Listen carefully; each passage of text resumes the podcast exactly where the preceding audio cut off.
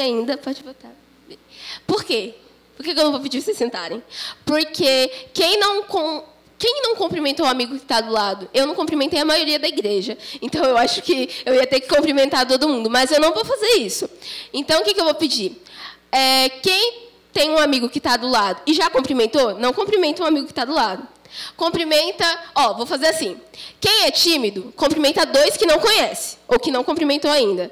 Quem não é tímido, quem é normal, cumprimenta três. E quem não é normal, assim, fora do limite, cumprimenta quatro. Ó, vocês têm uns minutinhos para fazer isso. Pode ir, cumprimenta. Sai do lugar. Não precisa ser beijinho, pode ser só uma pegada na mão.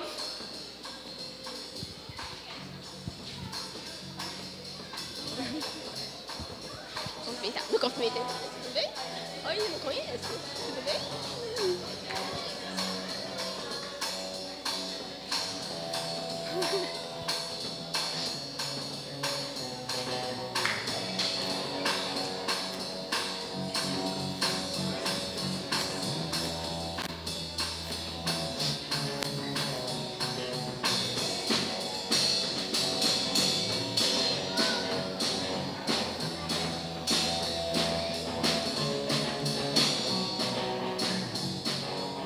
Acho que agora já deu tempo. Pode voltar para o lugar, já deu tempo. Acho que agora já deu tempo. Uh, o louvor pode sentar, tá? é, vocês também podem sentar já.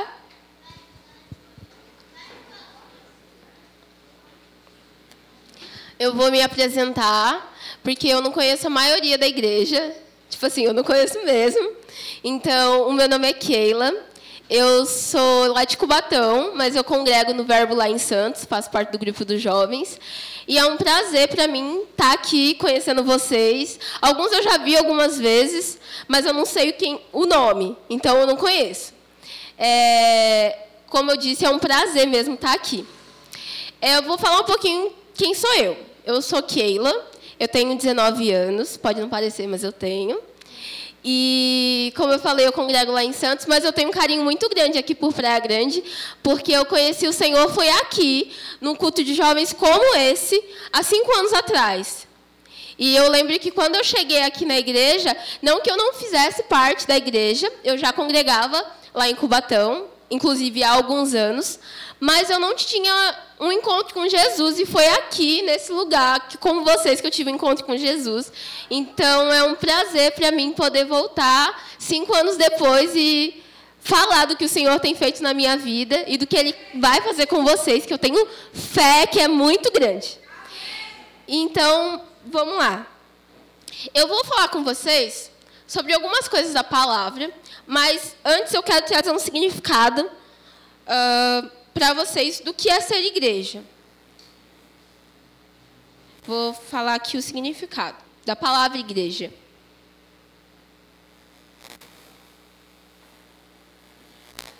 Deixa eu aumentar a luz para conseguir enxergar. Oh. A palavra igreja significa eclésia, que vem do grego significa reunião dos cidadãos, chamado para fora dos seus lares para algum lugar público, assembleias de cristãos reunidos para adorar em um encontro religioso.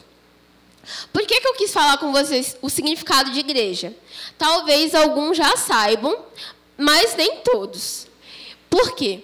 A gente está aqui reunido como igreja, graças a Deus, só que a igreja não é o local físico. Não sei se todo mundo sabe. O que, que é a igreja? A igreja, como está escrito, é a reunião daqueles que buscam a Deus, que são cristãos, que saem de um local, de um local e vão para outro local. Ou seja, cada um de vocês saiu da sua casa. Até onde eu sei, é, a casa de, de ninguém aqui é a igreja, fisicamente, né? Lá em Cubatão, a minha casa se tornou a igreja, porque o ponto de pregação, no momento, está sendo lá em casa. Então, a minha casa é a igreja, mas não é o caso aqui. Então, vocês saíram das suas casas e vocês vieram aqui para o culto para adorar a Deus. Então, a igreja não é o prédio. A igreja é a reunião dos filhos de Deus.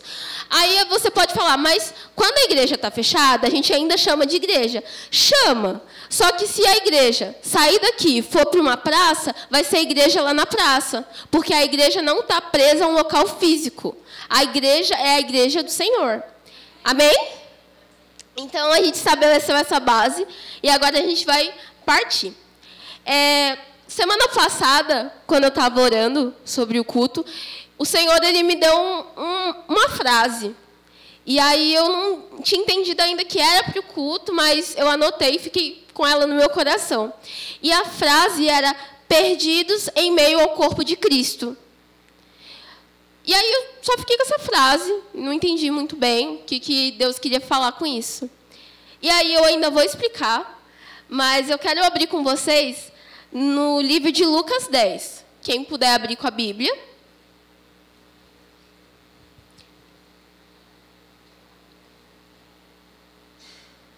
Vou abrir aqui com o celular.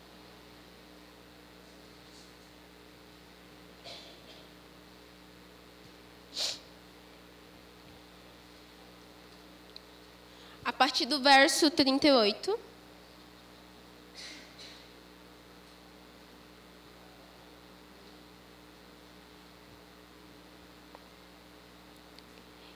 E fala assim: Caminhando Jesus e os seus discípulos chegaram ao povoado onde certa mulher, chamada Marta, o recebeu em sua casa. Maria, sua irmã, ficou sentada aos pés do Senhor, ouvindo a sua palavra. Marta, porém, estava ocupada com muito serviço. E, aproximando-se dele, perguntou: Senhor, não te importas de que a minha irmã tenha me deixado sozinha com o serviço? Dize-lhe que me ajude.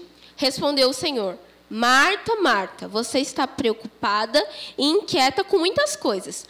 Todavia, apenas uma é necessária. Maria escolheu a boa parte e essa não lhe será tirada. Amém?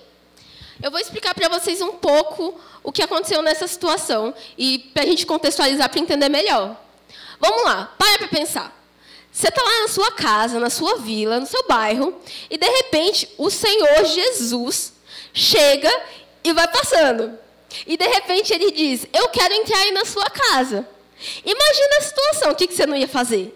Se eu fosse a, a Marta e a Maria, se a minha casa estivesse bagunçada, eu ia correr, eu ia jogar os panos debaixo do, do, sofá, ia jogar as coisas, ia tentar varrer o tapete, ia mexer aqui, ia mexer ali, ia tentar fazer uma comida gostosa, ia tentar tirar as teias da aranha, ia tentar fazer de tudo para deixar a casa bem limpa, bonita, para Jesus entrar.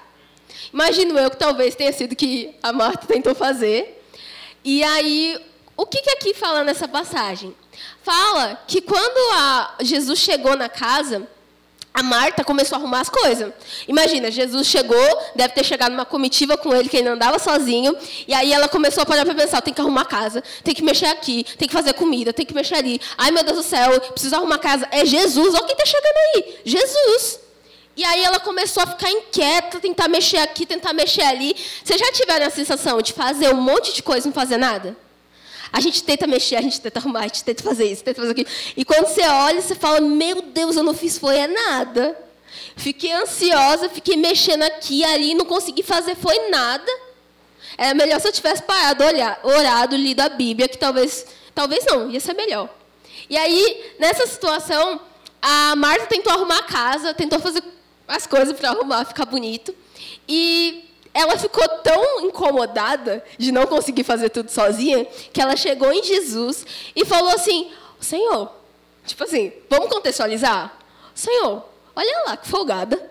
Eu tô aqui me matando. Ela nem sequer levantou aí dos teus pés para me ajudar. Poxa, manda ela me ajudar. Que isso? Folgada? E aí o Senhor olha para Marta e fala: Marta, uma coisa só é o que importa. A Maria escolheu a boa parte e isso não vai ser tirado dela.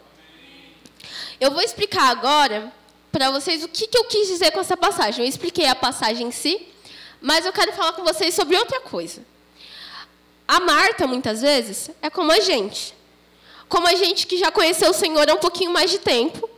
Digamos assim, Maria seria uma nova convertida e a gente seria alguém que se converteu um pouquinho mais de tempo. Alguns podem dizer velho de casa, velho na igreja, mas eu não quero falar sobre isso. Quero falar só que a Marta é um cristão um pouco mais velho e a Maria é alguém que acabou de conhecer o Senhor. E aí, muitas vezes, com tanto trabalho que tem para fazer, por exemplo, com a igreja, você fica até incomodado com quem está parado sem fazer nada.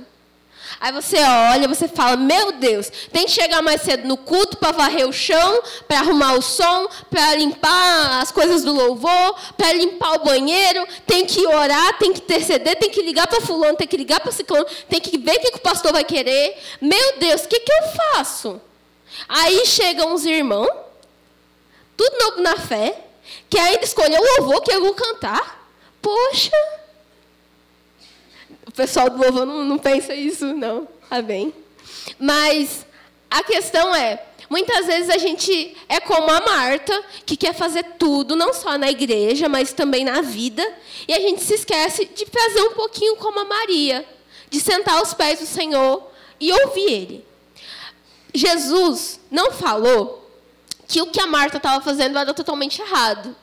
Ele não falou que tudo que a Marta, Marta, total, tudo que você está fazendo está errado. Ele não disse. Ele disse que a Maria escolheu a melhor parte. Ou seja, existia uma outra parte, mas tinha uma parte que era melhor. E a parte que era melhor foi a que a Maria ficou.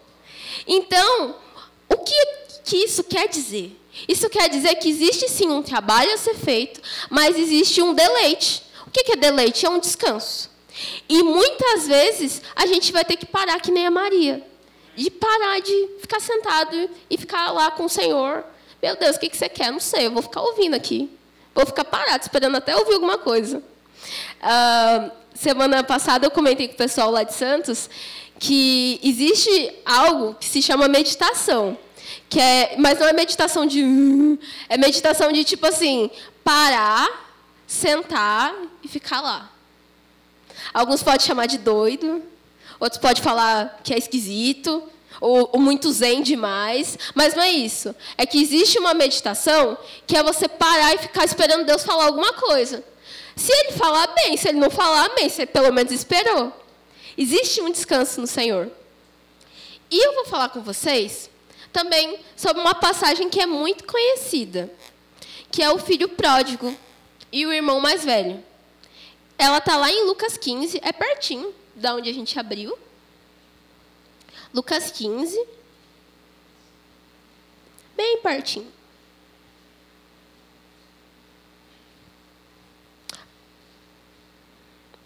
A partir do verso 11. Jesus está contando uma parábola aqui. Jesus continuou. Eu vou ler, vou ler ali. Jesus continuou: Certo homem tinha dois filhos. O mais moço deles disse ao pai: Pai, dai-me a parte dos bens que me cabe. E ele lhes repartiu os haveres. Passados não muitos dias, o filho mais moço, ajuntando tudo que era seu, partiu para uma terra distante e lá dissipou todos os seus bens, vivendo dissolutamente. Depois de ter consumido tudo, sobreveio àquele país uma grande fome e ele começou a passar necessidade. Então, ele foi e se agregou a um dos cidadãos daquela terra, e esse o mandou para os seus campos a guardar os porcos. E ali ele desejava se fartar das alfa, alfarrobas que os porcos comiam, mas ninguém lhe dava nada. Então, caindo em si, disse: Quantos trabalhadores de meu pai têm pão com fartura e aqui eu morro de fome? Levantar-me-ei e irei ter com meu pai e lhe direi: Pai, eu pequei contra o céu e diante de ti eu já não sou digno de ser chamado seu filho. Trata-me como um dos teus trabalhadores. E levantando-se, foi para o seu pai. Vinha ele ainda longe, quando seu pai o avistou e, compadecido dele, correndo, o abraçou e o beijou. E o filho lhe disse: Pai, eu pequei contra o céu, e diante de ti eu já não sou digno de ser chamado seu filho. O pai, porém, disse aos seus servos: Trazei-me depressa a melhor roupa, vestiu e o ponde um anel no dedo e sandálias nos pés. Trazei-me também o, e matai o novilho cevado, comamos e regozijemo-nos. Porque esse meu filho estava morto e reviveu, estava perdido e foi achado. E começaram a regozijar-se. Ora, o filho mais velho que estivera no campo, quando voltava ao aproximar-se da casa, ouviu a música e as danças. Chamou um dos seus criados e perguntou-lhe o que, que era aquilo. E ele informou: Veio teu irmão, e teu pai mandou matar o novilho cevado, porque o recuperou com saúde. Aí vamos parar. vamos lá. Eu vou só dar uma contextualizada. O que, que aconteceu aqui? Muitas vezes a gente já ouviu essa história, e ela não é nova. O que está falando? Tinha um filho, que ele era mais novo, tinha um mais velho, e ele um dia viu que o pai tinha é, rendas e falou assim: Quero o que é meu por direito. Pai, por favor, reparte a minha parte eu vou me embora. Vou seguir meu caminho, vou viver a minha vida, a vida que eu quero. E aí o que, que aconteceu? Ele pegou, o pai dele, só para explicar, normalmente as pessoas elas recebem uma herança quando alguém já morreu. Mas aqui no caso o pai não tinha morrido e o filho ele pediu antes mesmo do pai morrer, ele já pediu a herança adiantada. E aqui está falando que ele quis o que era dele e foi-se embora. Ele gastou tudo com coisa que não devia, foi para o mundo mesmo. E aí chegou um momento que ele ficou com tanta, ficou tão pobre que ele não tinha nem o que comer ele foi trabalhar para comer. Só que nem o trabalho que ele fazia não dava comida, porque nem a comida para comer não tinha. Ele queria a comida do porco e não davam nem a comida do porco para ele. Aí ele parou e pensou assim: pelo menos, ainda que meu pai não me queira mais como filho, se eu voltar para minha casa, eu vou poder trabalhar para o meu pai, porque até meu pai trata melhor as pessoas do que esse povo. E foi o que aconteceu. Agora a gente vai continuar. E ele informou, tá, ele se indignou e ele não queria entrar. Saindo, porém, o pai procurava conciliá-lo. Mas ele respondeu a seu pai: Há tantos anos eu te sirvo, sem jamais transgredir uma ordem tua, e tu nunca me deste um, um cabrito sequer para me alegrar com os meus amigos. Vindo, porém, esse teu filho, que desperdiçou os teus bens com meretizes, tu mandaste matar para ele novilho cevado. Então ele respondeu: o pai: Meu filho, tu sempre estás comigo. Tudo o que é meu é teu. Entretanto, era, era preciso que nos regozijássemos e nos alegrássemos, porque esse teu irmão estava morto e reviveu. Ele estava perdido e foi achado. Acho que acaba aqui, né? Acaba no 32? Amém. Dá para acender a luz? Amém. Então, tem uma semelhança muito grande nessas duas passagens. Eu não vou só falar com vocês, não, porque eu sei que muitas vezes falar fica cansativo. A gente vai fazer umas coisinhas ainda. Mas aqui tem uma semelhança as duas coisas. E qual que é? Na outra passagem que eu li, a Marta fazia muita coisa. E não estava totalmente errado. Só que ela estava fora do que Deus tinha mandado. Porque naquele momento era necessário, como a Maria, que a gente sentasse e ouvisse a Deus. Não ficasse fazendo um monte de coisa. E aqui, nessa passagem, o Senhor Jesus ele conta essa parábola e fala que tinha dois filhos que tinham direito, os dois, só que um quis usar o direito de uma forma meio equivocada, ele quis pegar os bens dele, quis dar uma viajada pelo mundo, afinal ele tinha direito. E o outro, apesar de ter direito, nem usufruía, porque ele vivia ele mesmo como se ele fosse um servo. Ele não reconhecia que ele era um filho. Então, quer dizer, um usou demais e o outro usou de menos. E aí, quando esse que usou de menos viu que o que tinha usado demais voltou, ele ficou indignado. Me lembra até um pouco a Marta, que também ficou indignada com a irmã. Mas o que eu quero falar com vocês aqui é que nessa passagem, é, eu não quero falar sobre o que foi embora. Eu quero falar sobre o filho que ficou. Que muitas vezes eu, Keila, tinha, em nome de Jesus, é, essa, essa síndrome do filho mais velho. Como assim? Meu Deus, nunca fui para o mundão, nunca saí pecando aí, nunca fui terrível.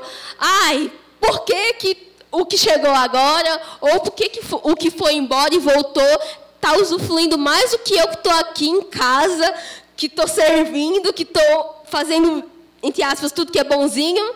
Por que, que fulano está usufruindo tanto e eu estou aqui? Em nome de Jesus, não tem mais essa síndrome, mas já passei por isso. E o Senhor ele está falando sobre o filho mais velho. Que o filho mais velho, quando o pai fala, você tem tudo isso, só que você está aqui em casa. Você não foi embora. Você pode usufruir de tudo isso. Amém? E aí, o que, que acontece? Muitas vezes, já falei e vou repetir, a gente vive como se fosse o filho mais velho. Porque a gente não vai para o mundão, mas a gente também não está aos pés do Senhor. E a gente deixa de usufruir de coisas que são nossas, só que a gente não usufrui porque a gente não quer, essa é a verdade. Você pode buscar mais de Deus, você pode se chegar mais ao Senhor, mas por que, que você não vai? Porque você muitas vezes está ocupado. Por que, que muitas vezes eu não conheço mais de Deus? Porque às vezes eu estou tão ocupada com a faculdade, tão ocupada com o trabalho, tão ocupada até com a igreja que eu esqueço de buscar o Senhor. E aqui, nesse caso, o filho mais velho, ele fazia isso. Ele não estava fazendo uma coisa terrível. Ele estava servindo o pai. Ele estava honrando a família. Ele estava trabalhando duro. Ele podia chegar no pai e falar: Poxa, pai, trabalhei esses anos tudo, servi direitinho, nem, nem chutei o gato da vizinha, nem fiz um negócio desse. Por que, que eu não posso nem matar uma carne aí? Vamos falar no popular, um churrasco. Por que, que eu não posso fazer nem churrasco, chamar meus amigos aqui em casa e esse daí que foi embora, que foi para lá, foi, voltou, fica fazendo festa, ganhando roupa nova e eu tô aqui? Amém? Amém. e aí o pai fala: Isso tudo é teu. Isso tudo é teu. A gente dá a entender que o filho só não usufruiu. Só que tudo era dele. Amém? Eu vou ler com vocês o que está em Provérbios 11, o versículo 2.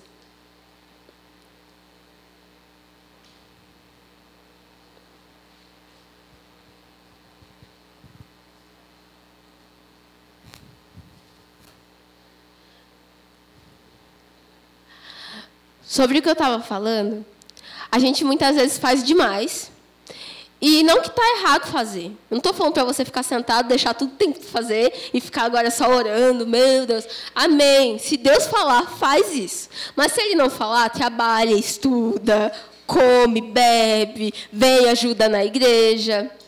Só que tudo tem tempo. E muitas vezes, quando a gente fica com essa mania de fazer tudo, a Alessandra sabe disso, minha mãe também sabe disso, que às vezes eu, Keila, tenho muita mania de falar que consigo fazer tudo de uma vez. Tipo assim, ah, eu tenho que ligar para fulano. Não, mas é porque só eu vou conseguir ligar para fulano. Não, eu tenho que fazer um negócio lá na. Eu trabalho em escola, eu tenho que fazer um negócio na escola. Não, porque só eu vou conseguir fazer aquele negócio daquele jeito lá na escola. E não é verdade. E muitas vezes, com essa mania de eu consigo fazer tudo, abraçar o mundo, a gente se dá mal. A gente traz ansiedade para a gente, a gente traz estresse para a gente, a gente perde tempo pensando demais, ficando ansioso demais, a gente fica desgastado, tanto na alma quanto no corpo, porque a gente quer tudo fazer do mesmo jeito. Eu vou fazer, eu vou abraçar o mundo, vou fazer isso, vou fazer aquilo, e depois não faz nada. Então, uh, até essa mania de querer fazer tudo é soberba. Por quê? Por que soberba, Keila? Porque quando você pensa que você é insubstituível, você esquece que o Senhor pode usar até uma pedra, se você não quiser fazer. Então, a gente não é insubstituível. Não estou falando que o Senhor não queira cada um e que não tenha algo precioso para cada um. Ele tem. Deus tem algo precioso para cada um. Um propósito que Ele vai fazer com cada um. Só que, se eu não fizer, Ele pode levantar outro. Então, tudo tem tempo. A gente tem que ter equilíbrio.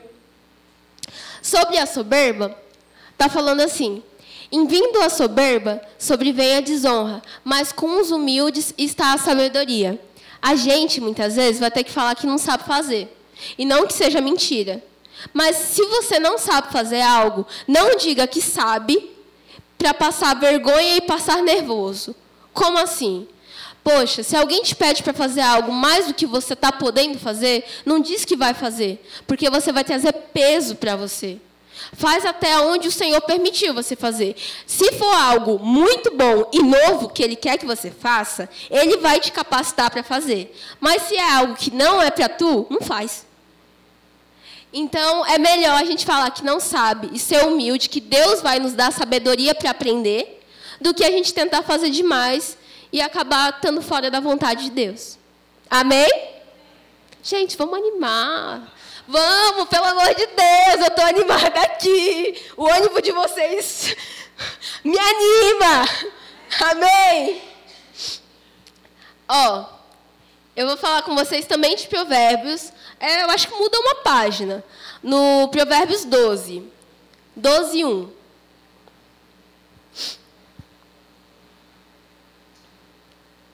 Posso ler? Não posso, não. Porque eu não ouvi um amém. Posso ler? Amém. amém. Quem ama a disciplina, ama o conhecimento, mas o que aborrece a repreensão é, eu quero que vocês repitam comigo, estúpido. Não. Estúpido. Vocês não são estúpidos. Eu não sou estúpida. Vamos lá. Eu vou ler de novo. E eu quero que vocês leiam comigo. Quem ama a disciplina, ama o conhecimento. Mas o que aborrece a repreensão é estúpido. Amém. Nossa, eu senti até mais força agora. Então, aqui está falando que quem ama a disciplina, ama o conhecimento, mas o que aborrece a repreensão é estúpido. Vamos por partes. Quem ama a disciplina, eu amo. Amém? O que é disciplina? Disciplina não é só regra. Disciplina é ordem. Vamos lá. Vou dar um exemplo para vocês. É, quem estuda aqui? Escola. Faculdade. Quem estuda? Geral. Amém. Vou, vou perguntar agora pro pessoal. Que horas que você acorda? É. É. é? Você? Que horas que você acorda? Depende do dia. Você estuda de tarde de manhã? De tarde. Que horas você acorda, você sabe? Tipo, mais ou menos. 11, legal. Que horas você acorda? Seis e meia. Deixa eu perguntar. Quem mais estuda?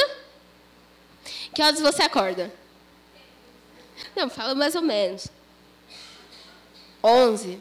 É de tarde, então, né? Deixa eu ver mais. Quem mais estuda? Você, de preto. Que horas acorda? Seis ou oito, beleza. Amém. Eu vou falar que horas eu acordo. Tem dia que eu estava acordando quatro e meia e agora eu, eu acordo às cinco da manhã. Por quê? Porque eu, eu trabalho de manhã e eu estudo de tarde. Mentira, de tarde não, de tarde para de noite. Né? Mais de noite do que de tarde. Aí o que, que acontece? Eu acordo de manhã, oro, vou para o trabalho, volto, durmo, e depois eu vou, estudo, aí eu faço outro curso, estudo, e depois eu converso em família um pouco, oro com a minha família e vou dormir. No meio do caminho eu busco o Senhor também, mas isso daqui é um, um exemplo. É, deixa eu ver mais alguma coisa. Ronaldo, que hora você acorda? Cinco. O que, que você faz? Ora. Mais o quê? Depois? Depois? Glória a Deus. Ainda bem que a gente tem casa, né? Glória a Deus. Então, aqui está falando sobre disciplina. Quem ama a disciplina, ama o conhecimento. O que é disciplina? Vamos botar na prática? Olha, se eu preciso estudar, que nem ah, alguém que estuda de manhã, se eu preciso estudar às sete da manhã, eu não posso acordar dez para sete. Ainda que você more do lado da escola, não dá para. Ó, oh, eu já fiz isso, então eu posso dar testemunho. Eu acordava, eu morava perto da escola, e uma época, tipo assim, eu acordava às 6h40. Entendeu? Eu preciso estar na escola, são sete horas, entendeu? Não interessa se eu tenho que tomar café da manhã, se eu tenho que me arrumar, se eu tenho que orar. Eu preciso estar lá sete horas e ainda chegava sete três, sete quatro, sete cinco, sete dez, entendeu? Só que o que acontece? Quem ama a disciplina, ama o conhecimento. Mas o que aborrece é estúpido. Por que do estúpido? Porque é burro quem sabe que tem que fazer um negócio e não faz. Talvez eu possa estar falando meio assim, coisado, Mas essa é a verdade. Se você sabe que você tem que fazer um negócio, e ó, tipo assim, por exemplo, tem que chegar na escola sete horas. Aí eu decido acordar seis e meia. Tenho que comer, alguns tomam banho, outros já, já não, já se arrumam e vão. Aí tem que comer. Aí tem um período do percurso que é tipo assim, 15 minutos.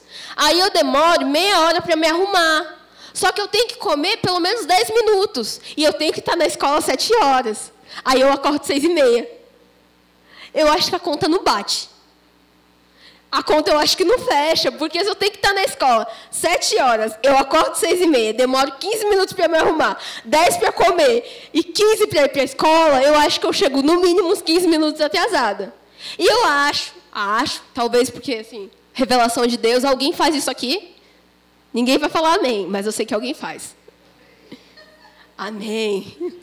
E aqui está falando que o que aborrece a repreensão é estúpido.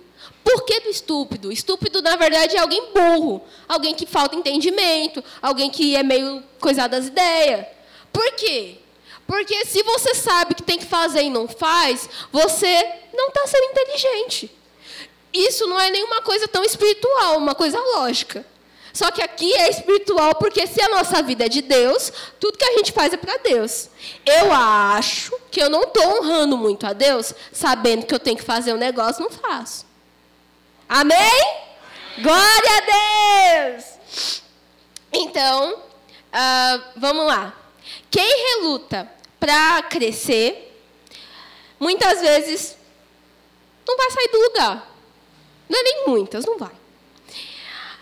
Eu quero falar com vocês sobre também uma palavra que a gente às vezes ouve falar, mas não, não pratica muito, que é o arrependimento. O que é arrependimento? Que nem eu falei para vocês. Se a gente sabe que a gente tem que fazer um negócio e não faz, a gente é estúpido. A palavra está falando. E como que eu tenho que mudar o foco? Eu tenho que me arrepender. E arrepender não é falar, Senhor, agora eu tenho que ir mais cedo para a escola. Senhor, agora eu tenho que estudar mais. Senhor, agora eu tenho que orar mais. Você sabe que você tem que fazer, mas você não faz. Isso não é arrependimento. Arrependimento é eu saber que eu preciso mudar e mudar a rota. Amém? Se eu sei que eu preciso de pelo menos 10 minutos nesse meio do caminho para buscar a Deus, não adianta eu falar que eu me arrependo e eu continuar acordando atrasada, por exemplo, e não buscar a Deus. Porque além de ser feio, chato, de você chegar atrasado e essas coisas, você não glorifica a Deus. A gente não traz honra ao Senhor quando a gente não cumpre com as nossas coisas. É simples, mas é verdade. E arrependimento é mudar a rota. Se eu sei que está errado e eu preciso da mudança, arrependimento não é dizer, ah, tá errado mesmo. É que nem tipo assim, sei que aqui tem um buraco. Vamos imaginar todo mundo num buraco aqui. Aqui tem um buraco. Aí lá vou eu pelo caminho, linda, bela, abençoada, e caio no buraco. Ah! Aí Senhor, me acorde, me tira da cova, o buraco, Jesus. Aí vem o Senhor. Aí lá vou eu no dia seguinte.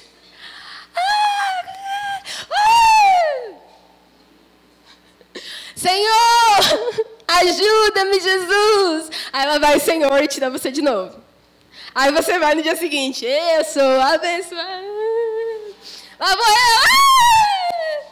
Já não faz nem mais tanto show. Senhor. Aí vem o Senhor e tira. Isso é arrependimento, irmão? Não! Arrependimento é você mudar. Sei que tem buraco, vou passar até longe. Ou sei que tem buraco, ó, vou pegar uma argamassa, vou comprar, vou pedir ajuda para os irmãos da obra, vou tacar o buraco, vou tapar o buraco, vou fazer um negócio aqui que não vou mais cair. Pode ter buraco, mas eu vou passar em cima ou eu não vou nem passar perto. Tem os dois caminhos. Tem o caminho da gente fugir da aparência do mal e tem o caminho da gente resistir o diabo. Tem o caminho que você vai ter que passar de largo e tem o caminho que você vai ter que tapar, falar que eu vou passar por cima, quero ver quem vai me tirar daqui. Amém? Amém?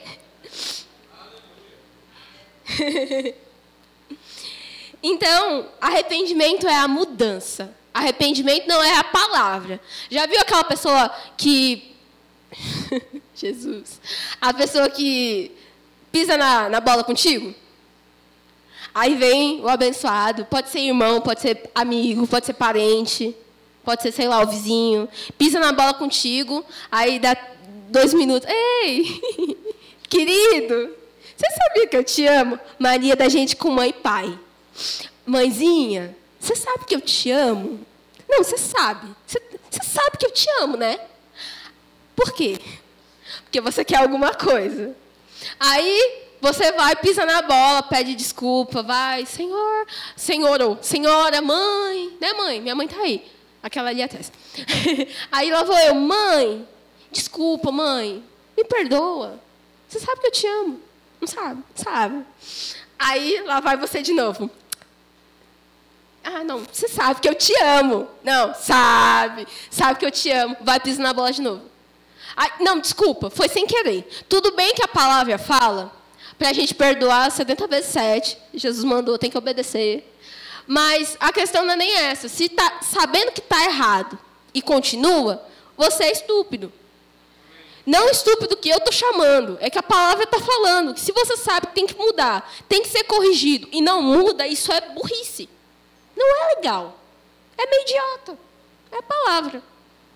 Meio assim, jeito de Keila, mas é a palavra. Eu vou falar com vocês sobre uma passagem que está em João 3.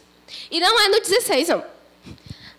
É porque a gente tem mania de falar João 3,16, né? Porque Deus amou o mundo. De... Eu aprendi a palavra com esse versículo. Porque Deus amou o mundo de tal maneira. Ela está até falando que deu seu Filho unigênito para que todo aquele que nele crer não pereça, mas tenha vida eterna. Amém. Glória a Deus. Mas não é isso. João 3. Não é o 16. João 3, versículo é a partir do 1, do 1 mesmo. Posso ler, igreja? Não posso, não. A igreja não falou amém direito. Posso ler, igreja? Não. Posso ler, igreja? Tá melhorando. Posso ler, igreja? Quem estava dormindo acordou. Ó, João 3, a partir do versículo 1. Havia um fariseu chamado Nicodemos, uma autoridade entre os judeus. Ele veio a Jesus à noite e disse: Mestre, sabemos que ensinas da parte de Deus, pois ninguém pode realizar os sinais milagrosos que estás fazendo se Deus não estiver com ele. Em resposta, Jesus declarou: Digo a verdade. Ninguém pode ver o reino de Deus se não nascer de novo. Perguntou Nicodemos: Como alguém pode nascer sendo velho? É claro que ele não pode entrar pela segunda vez no ventre da sua mãe e renascer. Respondeu Jesus: Digo a verdade, ninguém pode entrar no reino de Deus se não nascer da água e do espírito. O que nasce da carne é carne, o que nasce do espírito é espírito. Não se surpreenda pelo fato de eu ter dito: é necessário que vocês nasçam de novo. O vento sopra para onde quer. Você o escuta, mas você não pode dizer de onde vem nem para onde vai. Assim acontece com todos os nascidos do espírito. Perguntou Nicodemos: Como pode ser isso? Disse Jesus: Você é mestre em Israel e não entende essas coisas? Deixa eu beber água. Pausa.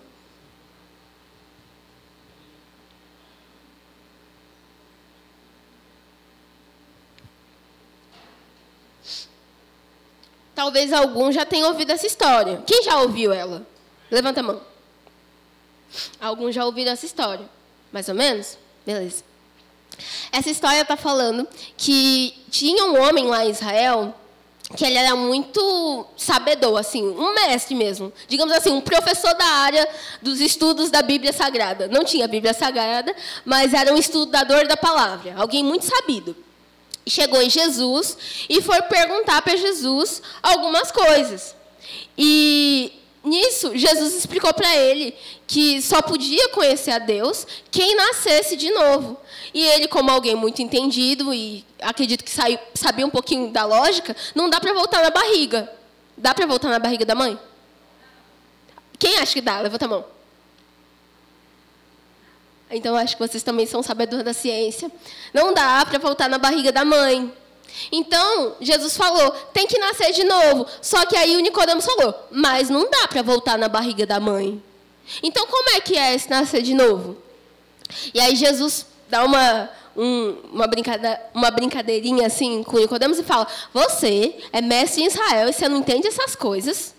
Ou seja, Jesus ainda tira com a cara dele, porque se ele, ele era tão instruído, como que ele não entendia um negócio que para nós que já conhecemos a Deus é muito simples? Tem algumas coisas que quem ainda não conheceu a Deus não vai entender. E essa que Jesus falou é uma delas. Só que graças a Deus, hoje é um dia de entender. Amém? Amém. E Jesus ele fala que era necessário para o homem nascer de novo para conhecer a Deus. O que que uma coisa tem a ver com a outra? é que para a gente chegar a determinados lugares com Deus, a gente precisa se arrepender.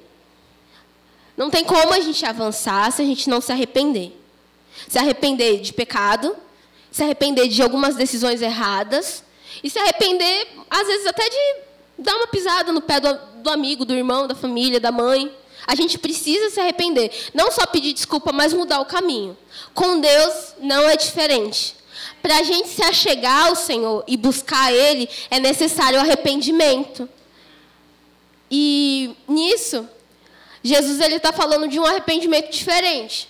Você não usa a palavra arrependimento em si, só que eu só posso me achegar ao Senhor se eu entender que sozinha eu não consigo viver.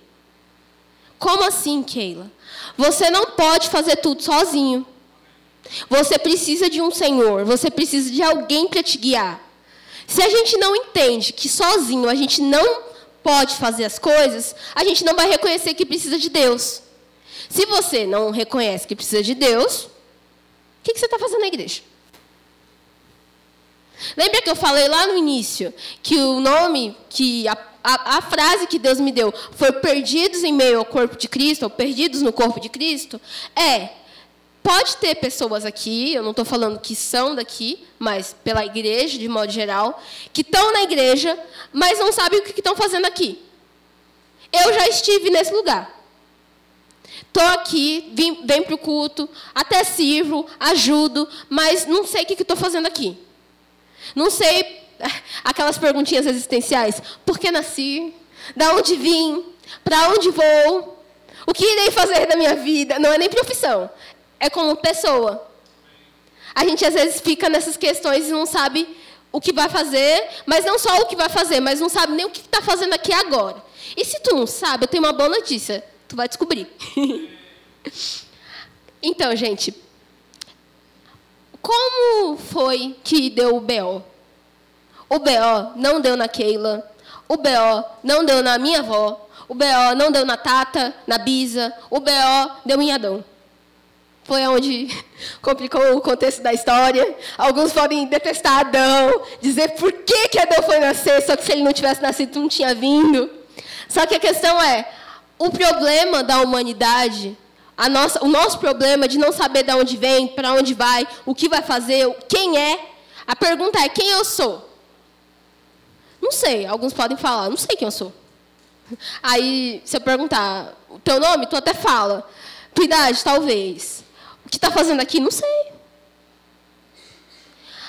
E o Senhor, Ele quer te dar entendimento hoje sobre isso. Amém? Eu tenho expectativa nisso ainda. A noite não acabou. É uma, a noite é uma criança. Amém. Então, eu vou falar com vocês da onde veio o problema. Como eu falei, veio lá de Adão. Poxa, Adão, por que foi fazer isso? Só que a gente vai ler, para não ficar nas minhas palavras. Vamos ler rapidinho em Gênesis 3.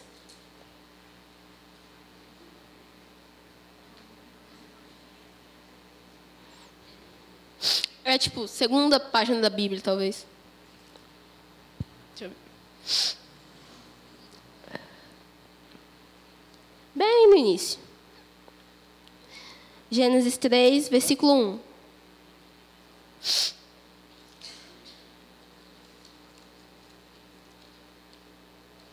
Amém? Amém?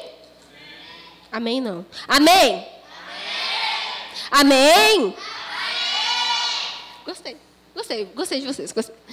Ó, fala assim: Ora, a serpente era o mais astuto de todos os animais selvagens que o Senhor Deus tinha feito, e ela perguntou à mulher: Foi isso mesmo que Deus disse? Não comam de nenhum fruto das árvores do jardim?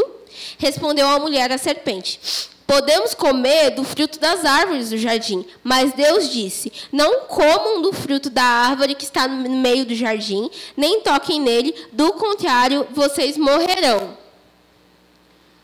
Aqui na minha está um pouquinho diferente dali, mas é o mesmo significado. Então, então, o B.O. veio da, daí de Adão, né? Complicou um pouco a história de geral. Mas tem uma boa notícia. Eu já vou contar a boa notícia. Aqui está falando que Deus disse uma coisa. Deus disse: tem um monte de árvore do jardim. Vocês podem comer de tudo. Vamos imaginar floresta amazônica? Dá para ter uma noção? Gosto muito de lá. Ainda vou lá. Vamos imaginar, floresta amazônica. Monte de árvore, monte de fruta. Um monte. Aí Deus fala, não come só daquela. Aí imagina, Eva andando pelo jardim e de repente tromba com a cobra, que é o diabo, Satanás, o, o inimigo de todos nós. E aí de repente começa um diálogo, imagina, conversando com o diabo. E aí? Tudo bem? É bonita, né? Bonita árvore. E aí, de repente, ela, o diabo lança uma setinha, Eva dá uma olhada, vê que é bonito, pensa assim, poxa, provei de um monte, aqui não comi ainda. Vou dar uma experimentada. Come, dá para o Adão. Aí vocês podem falar, não, mas quem comeu foi Eva. Culpa é da mulher. Mas com quem é que estava a autoridade? Com Adão. Ela pecou, pecou, mas estava com ele. E aí o que aconteceu? Nisso, a, a Eva comeu, deu para o Adão, e eles perceberam que eles estavam nus, é, pelado, alguns entenderem. E aí o que aconteceu? Nisso, eles fugiram de Deus. Porque o pecado faz a gente fugir de Deus. E para piorar a história, o pecado ainda faz a gente culpar o outro. Porque um sinal do pecado em Adão foi o Adão logo em seguida que viu que deu errado, jogou a culpa na Eva. A gente, quando está sem pecado, mesmo que tenha errado, a gente assume a culpa. E aí já deu para perceber que a história estava ficando ruim.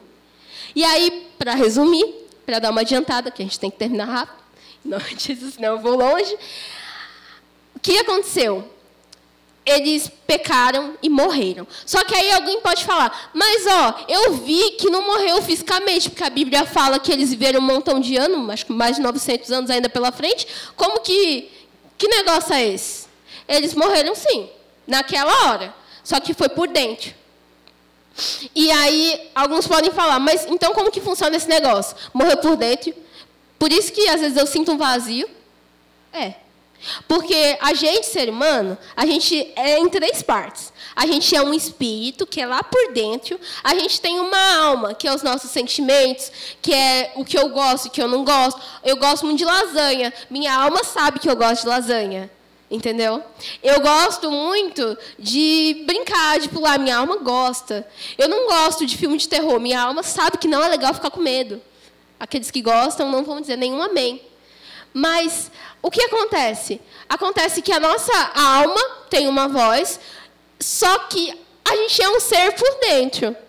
E a gente também tem um corpo, que é aqui. Então, são três partes. Deu para entender que são três? Três partes o nosso espírito por dentro, a nossa alma, que é os nossos sentimentos, o nosso corpo, que é aqui onde eu toco, onde eu vejo, onde eu pulo, onde eu danço. Se eu levar um, um tropeção, minha, meu corpo vai se machucar. Minha alma talvez não. Minha alma só vai ficar triste se vocês rirem de mim. Ah, eu vou ficar chateada, talvez. Já aconteceu comigo. De eu andar na rua e levar um tropeção, e tipo assim, as pessoas passarem e ficarem rindo. E eu fiquei muito vergonhada. Minha alma ficou triste, meu corpo nem tanto, assim, mas Deu para entender a diferença? Às vezes alguém pode estar muito machucado na alma, ferido, e o corpo pode estar bem. Então dá para entender que são diferentes. Assim como muitas vezes existem pessoas que estão fisicamente doentes, só que por dentro estão felizes. É até uns negócios que saem até na televisão. Nossa, fulano está com um câncer. Mas olha a alegria de fulano, ajuda ciclano, fulano. É, é isso. Só que aqui morreu por dentro. E aí o que aconteceu? Precisava de um Salvador. Para resumir a história, o Salvador é Jesus. Amém? E aí Jesus veio para mudar a história. Então o B.O. todo não ficou em Adão. Teve uma boa notícia, veio o Salvador, que é Jesus. Então aí foi onde mudou todo o contexto. Eu não vou ler mais para não me prolongar, mas eu vou dar uma explicada. A gente, quando estava afastado de Deus, a gente estava perdido. E talvez alguns aqui, mesmo já dentro da igreja, possam estar se sentindo perdidos. Não sei se todo mundo aqui já veio assim de alguma família de crente, de, de algum meio, é, de algum meio de alguma religião, mas independente, a gente precisa de um Salvador. E o que, que acontece? Talvez você possa estar se sentindo meio perdido, mesmo estando fazendo parte da igreja. Porque não é a igreja que faz a gente se sentir achado. A gente só se sente achado por causa de Jesus. Alguém pode entrar aqui no culto, pode fazer parte, congregar, e pode mesmo assim não ser salvo. Por quê? Porque Deus não quis que fosse? Não. Porque essa pessoa não conheceu o Senhor. Às vezes, alguns podem falar que, poxa, mas eu fui para uma igreja tal, que fulano de tal, era muito chato, falava mal dos outros, é, era briguento. Aí eu saí da igreja, e aí eu venho para outra igreja, tem gente chata, tem gente. Já ouvi essa história. Só que o que, que acontece? A gente vai encontrar gente em tudo quanto é canto. Aonde estiver ser humano, vai ter gente. Vai ter gente, gente é gente em qualquer canto, seja na igreja, fora da igreja. Acontece que cada um está numa fase. E às vezes alguém pode estar numa fase quase morrendo na fé e alguém acabou de nascer de novo. E aí esse alguém que acabou de nascer de novo vai olhar para esse que está quase morrendo na fé e vai falar, eita, não quero isso não. E acontece. Então, o que eu quero falar com vocês é que tem algo novo. Tem algo de bom da parte de Deus preparado para vocês ainda hoje. Sabe? E basta a gente desejar. Eu quero. Eu ouvi uma coisa esses dias que me chamou muita atenção. Um pastor, eu ouvi ontem, na verdade. Um pastor falou assim: que ele está desejando muito o mover de Deus. E eu desejo. E ele estava falando: eu creio em mais de Deus, eu creio no avivamento, eu creio no que o Senhor vai fazer para esse tempo. Só que ele falou assim: se alguém não quiser vir junto comigo, eu vou sozinho. E é o que eu vou falar com vocês. Eu desejo muito, muito, muito que vocês busquem a Deus. Muito que vocês venham, que vocês orem, que vocês busquem, seja quem acabou de se converter, quem já tem muito tempo de casa. Só que se vocês não forem, eu vou sozinha. E se alguém aqui não quiser, Deus vai levantar outro. Só que o meu desejo é que seja criança, seja adulto, seja velho, é que vocês venham. Porque tem algo bom chegando. Amém? amém? Não, amém? Eu agora vou fazer uma dinâmica para a gente terminar. E eu quero dois voluntários. Pode correr, gente. Vem, vem, vem, vem. A Glória. Amém. Oh, Glória. Voluntários. Oh, glória. Então, eu vou pedir. Você tira o óculos? Não, não pega não, também vou usar. Vamos lá.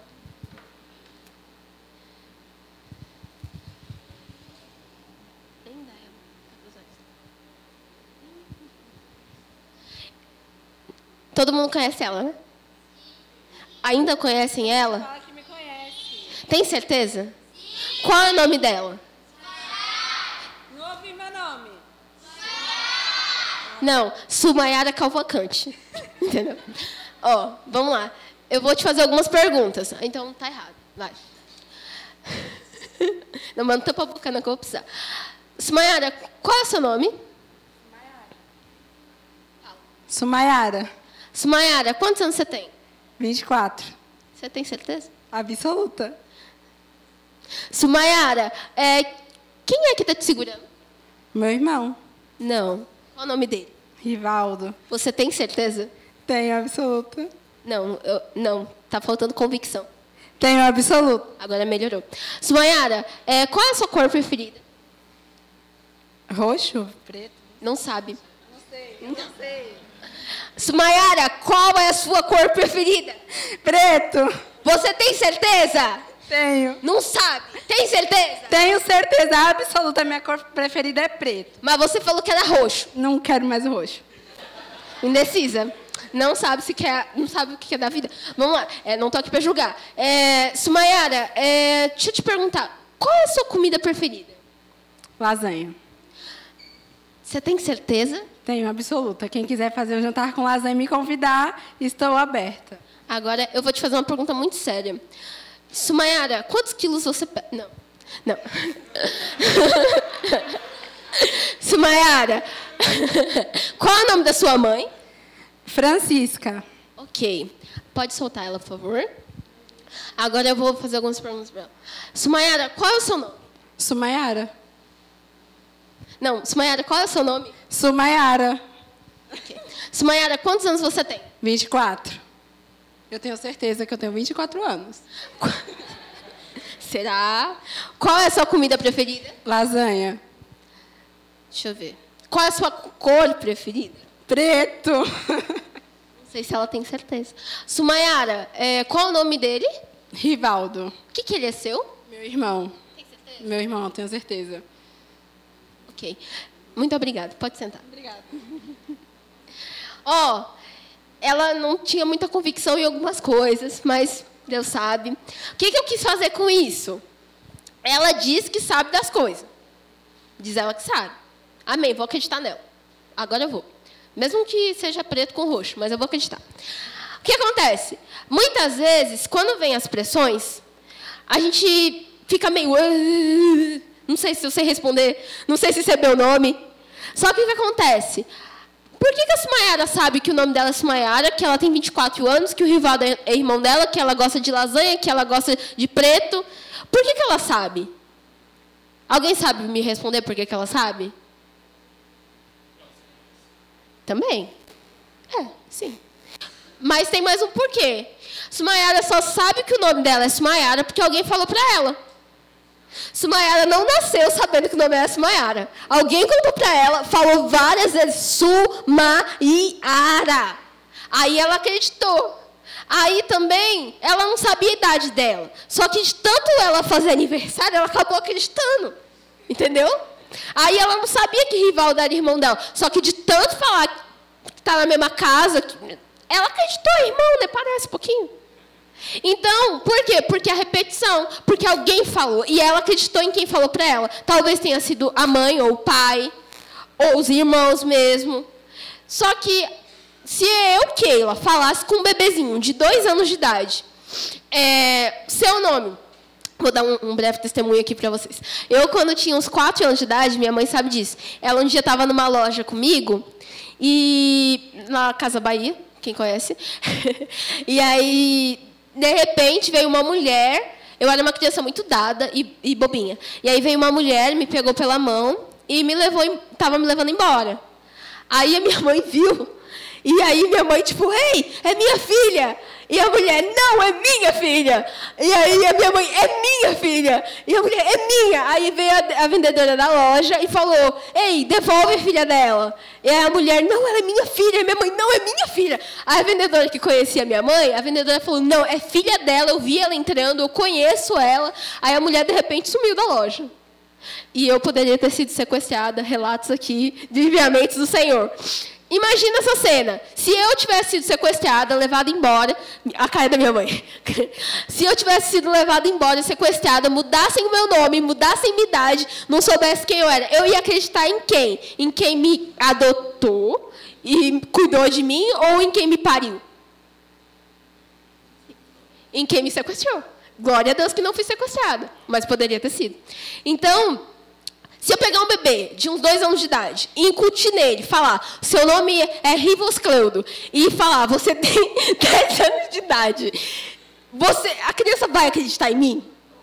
Se eu, se eu der cuidado, amor, carinho, brinquedo, vai acreditar em mim? Vai. Mesmo que seja mentira, se eu falar muito e ensinar isso, vai acreditar. Mas por quê? Porque a criança vai acreditar em mim. Seja lá quem eu for. Se eu passar confiança, vai acreditar. E não é diferente com a gente, sabia? A gente só vai acreditar nas coisas de Deus se a gente ouvir várias e várias e várias vezes. E se a gente acreditar em quem é que está falando. Sumayara só sabe que ela é Sumayara porque alguém falou: Você é Sumayara. Se ela não soubesse, ela não ia saber. Mas a questão é essa. A gente, se é bem criado e ensinado, a gente vai saber quem é. E agora, trazendo para o sentido espiritual, a gente só sabe quem a gente é se a gente sabe quem criou a gente, por que criou a gente e para quê. Amém? Estamos terminando. Calma, glória a Deus. Aleluia! Não era nem para imitar, mas. Amém. Então, a gente só vai saber quem a gente é se a gente descobrir quem fez a gente e por que, que fez a gente. Então, Sumayara só sabe que é Sumayara, porque mãe dela fez isso e Deus quis que ela fosse. Só que a gente só vai saber quem a gente é como pessoa se a gente souber quem criou a gente. Deus criou a gente. Então não adianta tu perguntar para tua mãe por que, que você está no mundo que tua mãe não vai saber falar. Alguns podem falar, ai, vim sem querer no mundo. Mentira, Deus sabia que você ia vir. Não foi por acaso. Só que o porém da história é ainda que tua mãe tenha te criado, teu pai, com muito carinho e amor, eles não sabem por que, que você veio. Só vai saber quem buscar aquele que realmente criou. Porque até teu pai, tua mãe, tua avó, teu tio foi criado por Deus. Então, é o que eu queria falar um pouquinho com vocês. A gente só vai saber quando a gente buscar na fonte. Quem é a fonte? Jesus é a fonte. Amém? Para terminar, terminar, terminar, eu queria falar com vocês o que está em Apocalipse 3, versículo 14. Agora estamos terminando de verdade. Apocalipse 3, 14. Só para dar uma, uma, uma, explicada, aqui é Jesus falando com uma igreja, quando João teve revelações do Senhor, e aí ele escreveu essas cartas. João é o apóstolo João. Ao anjo da igreja em Laodiceia, escreve: Essas coisas diz o Amém, a testemunha fiel e verdadeira, o princípio da criação de Deus. Eu conheço as suas obras, e que não é nem frio nem quente. Quem dera fosse frio ou quente.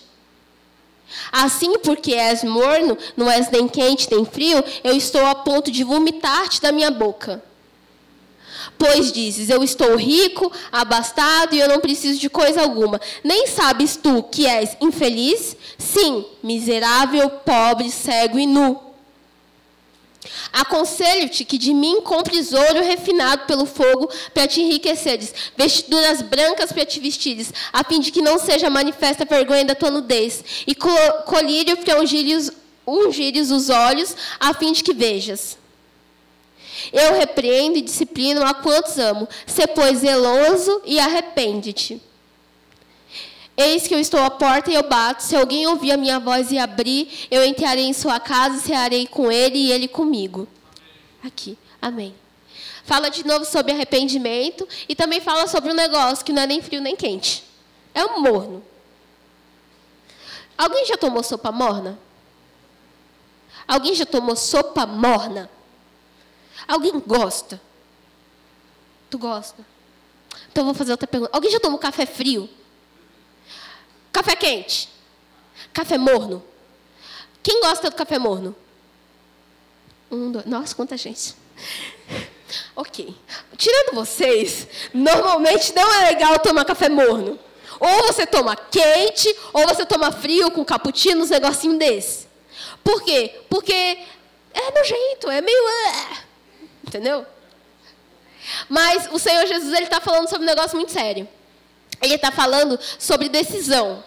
Ele está falando que essa igreja não estava nem na direita nem na esquerda. Eu não estou falando de partido político. Estou falando de não estava nem para Deus nem fora de Deus. Não estava nem na igreja e também não estava no mundão. Estava no meio do caminho, em cima do muro. Estava no sorvete de casquinha, aquele dos dois sabores. Que tipo é metade de chocolate e metade de creme. Eu gosto muito, mas está no meio do caminho. E Jesus, ele fala que ele está a ponto de vomitar essas pessoas. Ele ainda chama de cego, pobre, nu. E isso é uma coisa bem séria, para ser sincera. Estou brincando, mas é muito sério. Aqui está falando que a gente precisa tomar decisão. Você está de um lado ou você está de outro? Você quer ou você não quer? Hoje é dia de decidir. Hoje é dia de decidir para o lado bom. Amém? Amém? Então, o que eu queria falar com vocês é sobre isso. Sobre se arrepender. Sobre buscar o Senhor. Independente de quem você foi, independente do que tu está fazendo para a igreja. Se você está fazendo demais para a igreja e menos para o Senhor, aqueles que vão entender isso vão entender.